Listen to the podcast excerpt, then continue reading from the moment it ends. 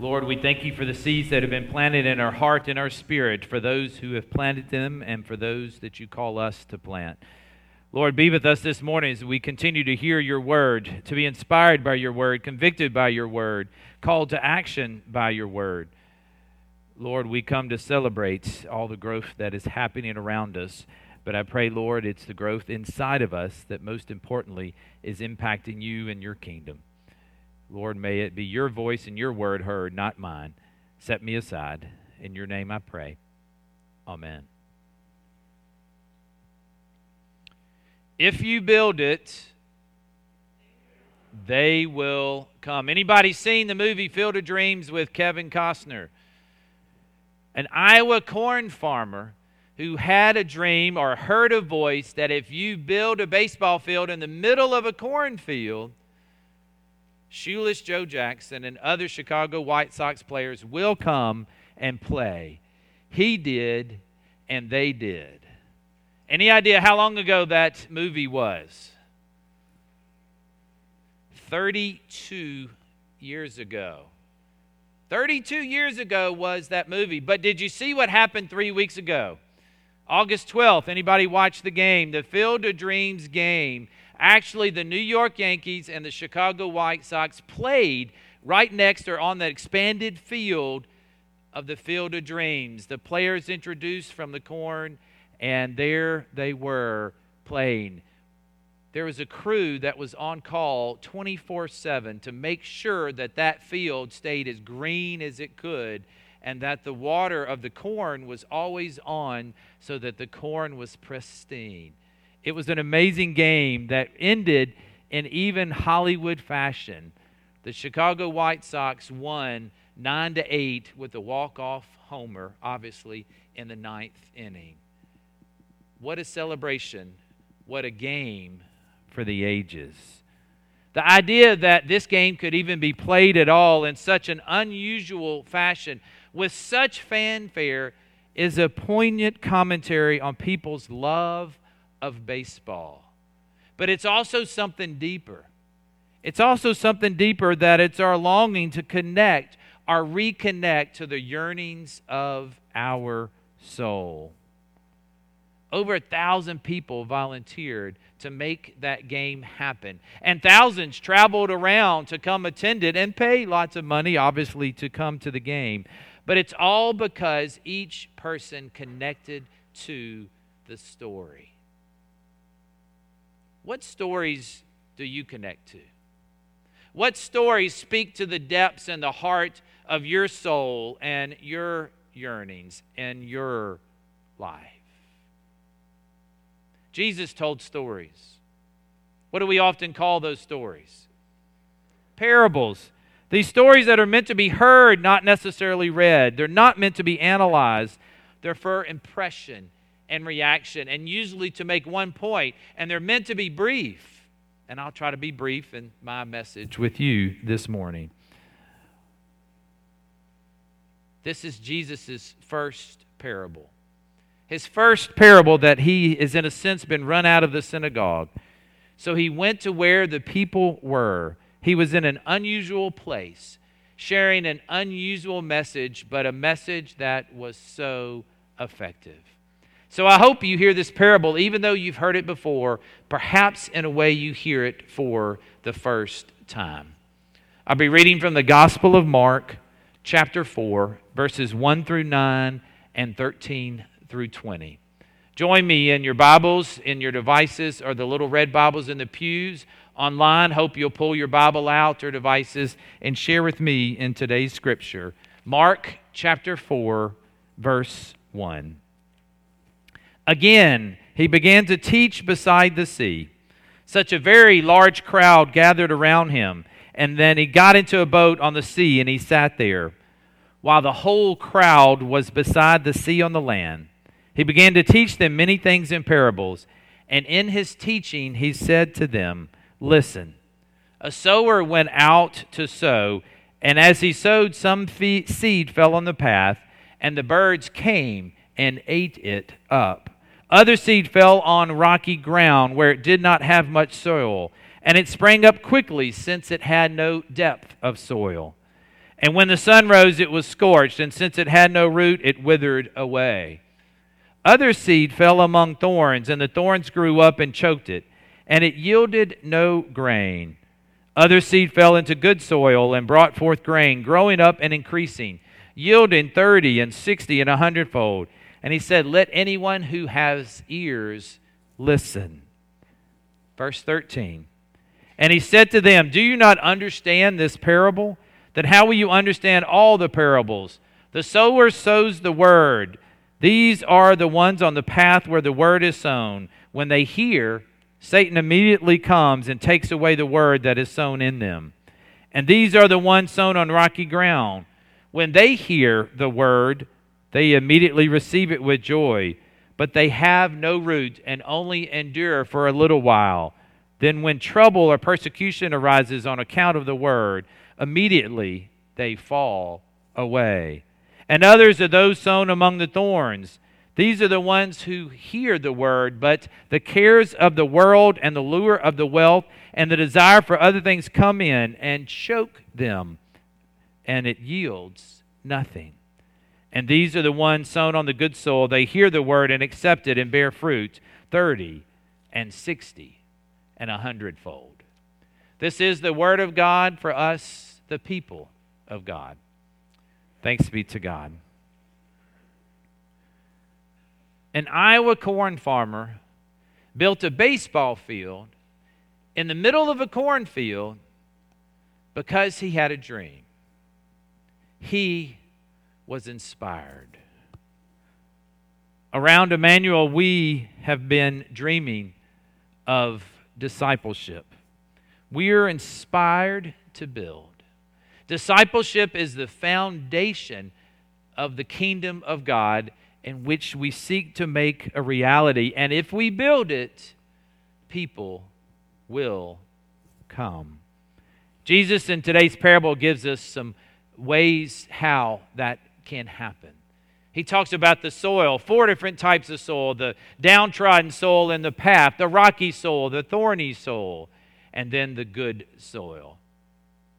Which soil, as we read these, perhaps do you relate to the most? Which soil perhaps describes your relationship with God now? Let's look at each briefly. There's the downtrodden soil, the one in which the path has made it hard. Understanding the culture and the times and the fields that they were in long, narrow strips. And these long, narrow strips had paths separating them. The donkeys would often walk down the strips and plant the seed. There would be a bag of seed on the donkey. They would cut the corner of the bag out and drop the seed as it walked along. As you can imagine, some of that seed dropped into the path, but the path was so hard that the seed couldn't penetrate the ground and it wouldn't grow at all, and the birds would come and eat it up. Jesus offers his interpretation that the seed's the word of God, the birds refer to the evil one, the soil is compared to people who are not interested. The word is presented to them, but it's rejected. It's irrelevant. They just walk on by, not interested. Not relevant. And then we have the rocky soil. The rocky soil, right? When I think of rocky soil, you think of digging in, your shovel hits some rocks, it's mixed in with the soil. But this is rocky soil of a little different. It's shallow soil that has limestone rock shelf below it. Couple inches, really good soil. The seeds grow, but they can't take a hold. There's nothing for the roots to grab onto, and the sun begins to burn them up. Jesus interprets this for us is that it's like a mountaintop experience. We hear the word of God and we receive it with joy. We receive it with excitement, like a concert, maybe worship, maybe a Bible study, maybe a speaker or a retreat that we've been on. But we're quickly distracted and it fades away and doesn't take root in our life. A commitment to Christ is a commitment to discipleship. The next soil is the one that has thorns in it. Now, it's a little tricky here because the soil looks good, it feels good, it's deep enough, but hidden inside the soil are these weeds and thorns that can't be detected right away. That is, until the seed is planted and until the seed begins to grow along with these strange things that are growing with it. And there's so much of the weeds and there's so much of the thorns that it chokes out the plant, and the plant begins to fade away. The nurturing ingredients that are meant for the seed go to the weeds, and the seeds never mature. How often do we? How often do we hear the Word of God, but it's the cares of the world that lure us away, that dominate our thoughts, that control us? There's no room, there's no time, there's no energy left for God. In a conversation with my dad just recently, he mentioned, I wish I could get caught up, and if I could only get caught up, then I could rest. He's almost 82 years old, and he's still not caught up. How about you? Are you overwhelmed with responsibilities that you face? Are you in a position or place of life or this time in which we're in that things are crazy enough and we just can't wait till the kids graduate or the kids find a job or we retire or whatever it might be for you? We can never find ourselves caught up. There's a need now to prioritize. There's a need now to focus. There's a need now to simplify on the main things before us. Then there's the good soil. You've got the downtrodden soil. You've got the rocky soil. You've got the soil with thorns. And then the good soil. Thank goodness there's good soil in which we can have deep, rich soil in which the seeds can be planted and grown. And even if there are a little bit of weeds perhaps in there, the seeds can dominate them and they can be fruitful and multiply, and much can be born from it.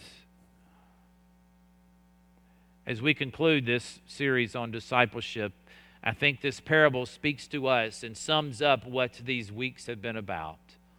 Three things briefly for us to hold on to. First, I believe we've got to receive the Word of God. We've got to put our place to hear the Word. We've got to put our place to listen to the Word. Perhaps it's worship. Perhaps it's reading the Bible. Perhaps it's listening to the Bible on the app. Perhaps it's podcast or music that encourages us. We can't expect to know the Word and to follow it unless we put ourselves in a place to hear it. But not only is it important for us to hear it, we need to receive the Word of God. What good does it do if it goes in one ear and out the other and never enters our heart or our spirit? To receive the Word of God and to let it make a difference in our life. An illustration about that I heard that I think is relevant at this point. If somebody throws something at your face, what do? We wince. We close our eyes. It's an automatic response. What do we do when we're encountered with the Word of God? Do we wince? Do we cautiously receive it? Or do we open our minds and our spirits to let it pour in and overwhelm us and begin to change us? Let us try to understand the Word that we hear. Hear the Word, receive the Word, but then put the Word into action. That's the key, I think, that today, that the seeds have been planted. How will we grow these seeds that have been offered to us? A seed that is planted but never grows is useless. My dad shared an illustration also that I think applies here. He's a farmer and plants corn seeds or soybeans, and you buy big bags of the seeds to plant. But only 80% of the seed often germinates. And I was like, 20% of the seed, that's a lot of seed. That's a lot of cost. But if you don't plant that much, then you won't get the results that you expect. What are your expectations of discipleship? What are your expectations of yourself in planting these seeds, or these seeds being planted in you or around you? 80% would be fantastic in the results in which our efforts try to move forward and grow forward with. How do you receive the word? Which of these soils accurately describes where you are in your relationship with God and in discipleship together? We have the opportunity to plant seeds in good soil, but perhaps we need to clean the soil that's in us or around us before. I believe this parable talks about the discipleship in a life of a community, but it also calls us to personal responsibility too. Jesus frames this passage, if you have your scripture still open, with listen, but then he also on the other end concludes with the words, let him or her who hears, who has ears, hear. Planting seeds and seeing them grow is not a quick process. Discipleship does not happen overnight. In the culture in which we live, we want instant gratification. We want quick fixes. We want quick results. But sowing seeds takes time, and not all of them will fall into good soil. So this parable is also a story of hope. Hope for the disciples. For they're not in the synagogue anymore. They're out in the fields. It's hot. It's frustrating. Many are rejecting the word. Many don't care. But there are some. And so the disciples in their discouragement hopefully find encouragement from these words of Jesus. And I pray we find encouragement from them too. This is also a parable about patience. When we live out discipleship, when we sow the word of God, some will fall along the path, and people will reject it. Some will grow and be so excited, but then the next week they've moved on. Some will receive them, walk along for a while, but then something comes along that's more important or more appealing, and they fade away. But there are some who will receive it, experience the growth, and multiply it with those around them. The growth is left up to God, but God reminds us that the harvest is sure. So I hope in our efforts that we find that same hope. We experience and hold on to that same patience as we seek to plant the seedlings of faith that God has given us to grow the kingdom of God around us. If we plant them, if we grow them, the people will come. The people will come to God. That's discipleship. Let us pray. Lord, thank you for the seeds of faith that have been planted in our life. And thank you for the seeds in which we have been given to share and plant around us. Lord, it's harvest season almost. The corn's maturing. The other crops are on their way. Lord, in our life and in our community, there comes a time in which you call us as disciples to be sure of the harvest. So, Lord, in this emphasis in which we've been seeking to be faithful disciples, perhaps we're still struggling, and that's fine, Lord. Continue to nurture, continue to water. Help the grass to be green around us. Forgive us, Lord, when we perhaps turn it brown. But, Lord, I pray in our own life, in our own heart, in our own journey, Lord, we'll open our lives, and that your pour your nurturing spirit upon us, that your community, that your people may experience your faithfulness. In your name we pray. Amen.